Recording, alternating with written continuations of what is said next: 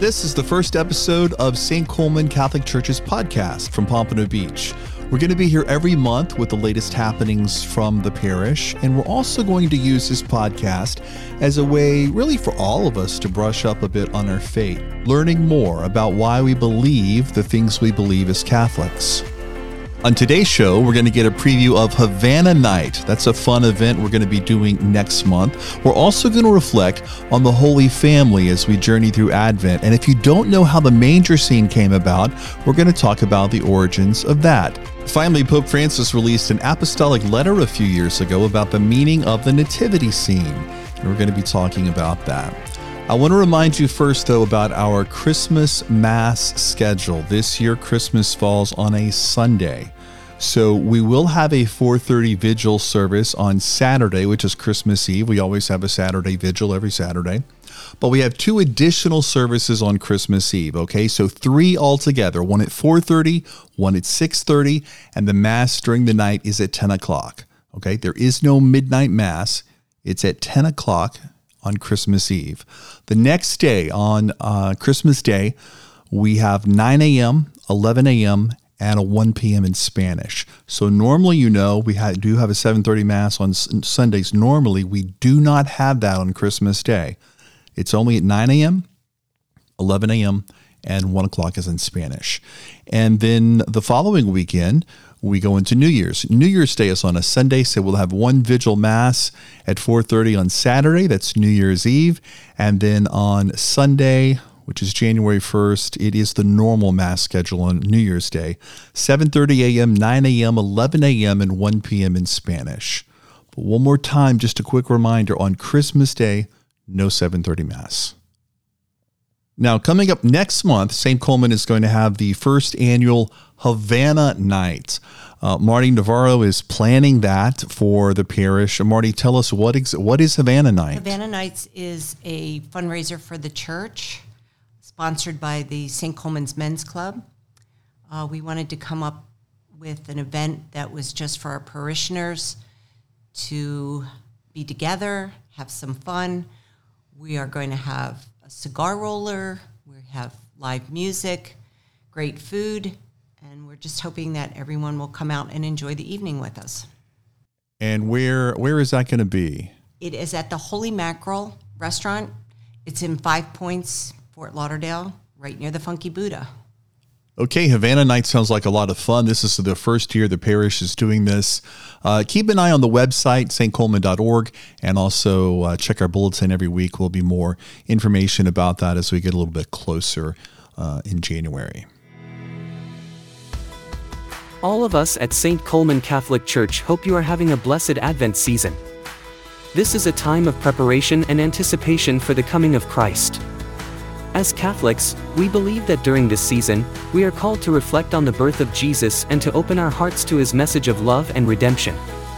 We look forward to seeing you at Mass throughout the Advent season and as Christmas begins on the evening of December 24th. As we journey through Advent towards the birth of Jesus, which we will celebrate later this month, let us remember the Holy Family Mary, Joseph, and Jesus. The story of the Holy Family is one of love, devotion, and sacrifice, and serves as an example for all of us as we strive to live our lives in accordance with God's will.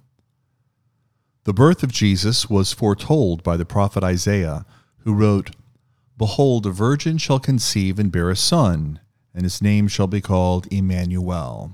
That comes from Isaiah 7:14.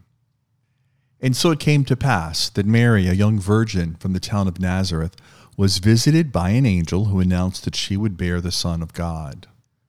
Despite her fear and uncertainty, Mary willingly accepted God's plan for her life and willingly submitted to his will. She allowed herself to be used as a vessel for the miraculous birth of the Savior. Now, Joseph, who was Mary's betrothed, was a very righteous man. He also willingly accepted God's plan for their lives. When he learned of Mary's pregnancy, he was understandably confused and very upset.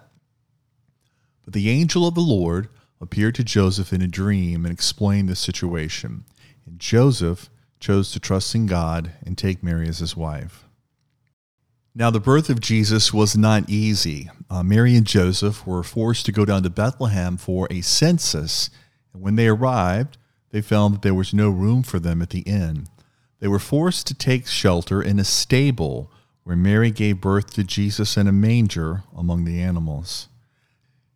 Now, despite the hardships and difficulties they faced, the Holy Family remained steadfast in their devotion to God. They raised Jesus with love and care, teaching him the ways of the Lord and helping him to understand his destiny as the Savior. As we look forward to the birth of Jesus, which we will celebrate when the Christmas season begins, let's remember the Holy Family and their example of love, devotion, and sacrifice, and let us strive to follow in their footsteps, trusting in God's plan for our lives and willingly submitting to His will. Let us remember that, like Mary and Joseph, we are called to be instruments of God's grace and love in the world. As Catholics, we are called to follow the teachings of Jesus and to love our neighbors as ourselves. Throughout this Advent and Christmas season, let us remember the poor and those in need. Through our actions and our generosity, we can make a difference in the lives of others and show them the love of Christ.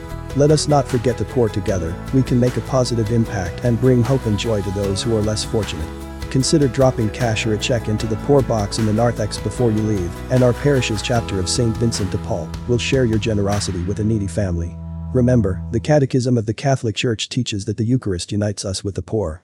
Let us be united with them and open our hearts in love. One of the great things here at St. Coleman in December is to see the beautiful nativity scene. And I want to share something that Pope Francis did a few years ago. Now, I don't speak Latin, so I might pronounce this wrong, but he wrote an apostolic letter. That's something popes do. They, they write things like encyclicals, apostolic letters, these sort of things. But this one was about the Nativity. It was called, again, I don't speak Latin, Admirabile Signum. And in the letter, Pope Francis reflects on the beauty and significance of the nativity scene. We also call it the creche, right? The manger scene.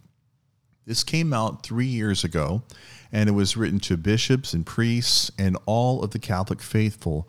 And it was meant to encourage all of us to reflect on the meaning and importance of the nativity scene in our own lives and in our own community here in Pompano Beach for us. Pope Francis begins the letter by expressing his admiration for the nativity scene, which he describes as a tender and evocative image that has remained etched in the hearts of believers. He notes that the nativity scene captures the essence of the Christmas story and reminds us of the humility and simplicity of Christ's birth, as well as the love and compassion of God. Now, the Pope then goes on to reflect on the various elements of the nativity scene and the meaning they hold for Christians. For example, he discusses the stable, which he describes as a humble and austere place that reminds us of the poverty and vulnerability of Christ's birth. He also discusses the figures of Mary and Joseph, who he describes as the first witnesses to the miracle of the Incarnation.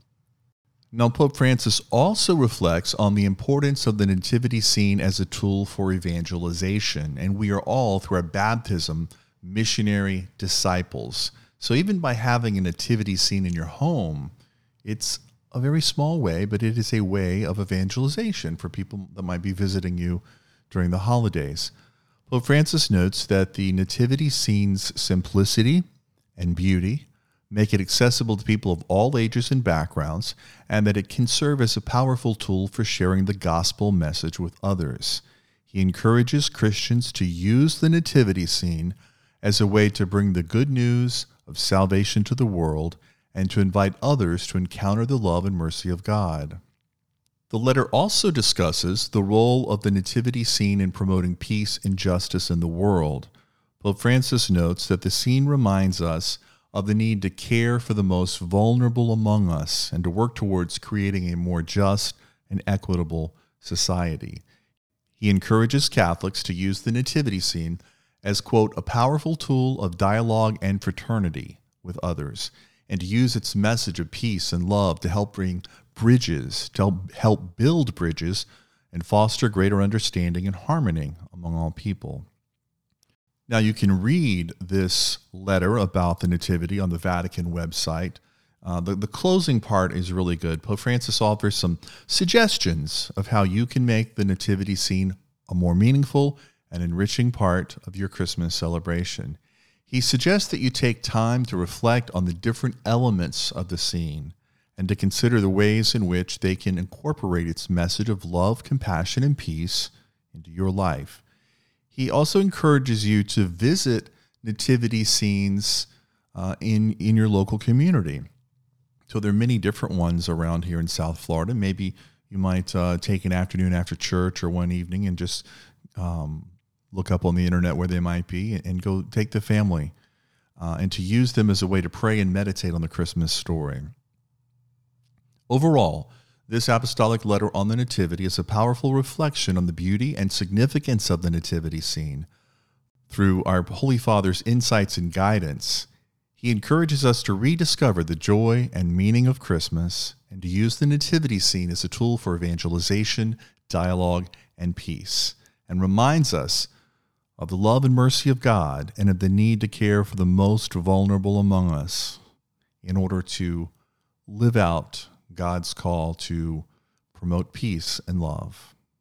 We just finished talking about uh, the Pope's apostolic letter from 2019 about the Nativity. How much do you know about the tradition? How did this Nativity scene that you see at churches all over the world every year, how did this start? Well, it's traced back to St. Francis of Assisi in the 13th century. According to tradition, he was inspired by a visit to the Holy Land, where he saw the places where Jesus was born, lived, and died, and he wanted to create a way for people to experience the story of Christ's birth in a more personal and intimate way. So he came up with the idea of the nativity scene. Now, the first scene he created was in a small Italian town in the year 1223.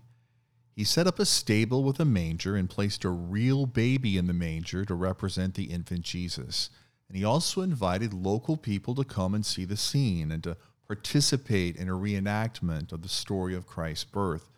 Now, this, this was so popular that it became a tradition. And soon, nativity scenes were being created in other Italian towns and cities and then beyond. Over the centuries, the tradition of the nativity scene has evolved and taken on many different forms. In some places, the nativity scene is very static. You have the figures of Mary and Joseph and the baby Jesus and the animals in the stable. In other places, it's, it's more elaborate. You have live actors that might be playing the roles of Mary and Joseph and the shepherds. Some places even have real animals. Regardless of whatever form it takes, the nativity scene is an important part of the Christmas season for so many of us. It's a reminder of the story of Christ's birth and of the humble beginnings of the Savior of the world.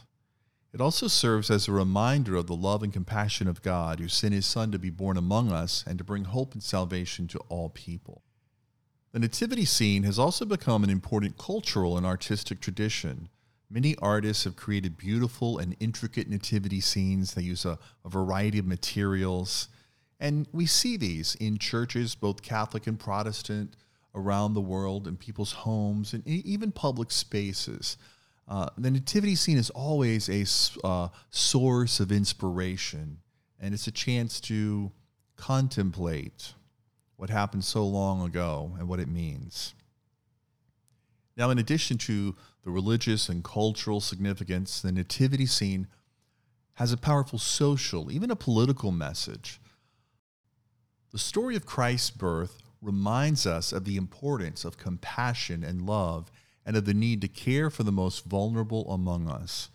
It also serves as a reminder of the need for peace and justice in our world and of the need to work towards creating the world, reforming the world into uh, God's will, right? It's what we pray in the Our Father.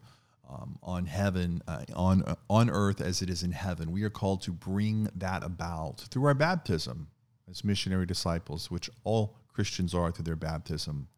So the the tradition of the nativity scene, we we we thank God for Saint Francis and what he did. It's such an important part of the Christmas season for so many. And it's a reminder of the birth of Christ, the love and compassion of God, and the need for peace and justice in our world. All of us kids are learning about Jesus in St. Coleman's religious education program for kids. And we're learning not just about Jesus but about the Holy Family. I just wanted to remind you to pray for us and for our pastor, Father Michael. You should also pray for our Archbishop and the Pope. Remember to pray all the time, because prayer is very important. We're learning about that too in Sunday school. Never stop praying. As Catholics, we're called to participate fully in the Mass from the beginning to the end. Now, this means we should not leave church right after we receive communion. We don't eat and run, but we should remain until the end of the Mass to participate in the closing prayers and blessings. Now, there's a lot of reasons why it's important to stay. First, it's a sign of respect for our priest who is presiding at the Mass and for our fellow Catholics. We leave early, it's disrupting. You can hear the door close sometimes when the people are going out of the front of, of St. Coleman. Second, when you stay, you're full, able to fully participate uh, in the closing prayers and the blessing, the final blessing. These are meant to bring the Mass to a fitting conclusion and send us forth into the world with the grace and blessings of God. When we stay to the end, we receive that final blessing and we're strengthened in our faith. It also allows us to continue to pray when you return to your pew after receiving the Eucharist you're supposed to pray and reflect on the mysteries of the faith that we have just celebrated. By receiving communion, communion and heading right to the door, you're missing this opportunity of prayer and contemplation. You're able to linger in the presence of what just happened. Most importantly, staying to the end of Mass is a way for us to show love and devotion to God, who has given us so much. By remaining unto the end, we demonstrate our gratitude for everything God has done for us. Now, we understand why some people are in a hurry sometimes. You know, maybe you have a busy schedule, you've got a lot to do, you want to avoid the rush in the parking lot. But we encourage you to consider the importance of staying into the end of Mass and to make the effort to remain into the closing prayers and blessings. It's just a few extra minutes, and it can make a big difference in our spiritual lives. So, let us all strive to stay into the end of Mass and to participate fully in the liturgy from beginning to end.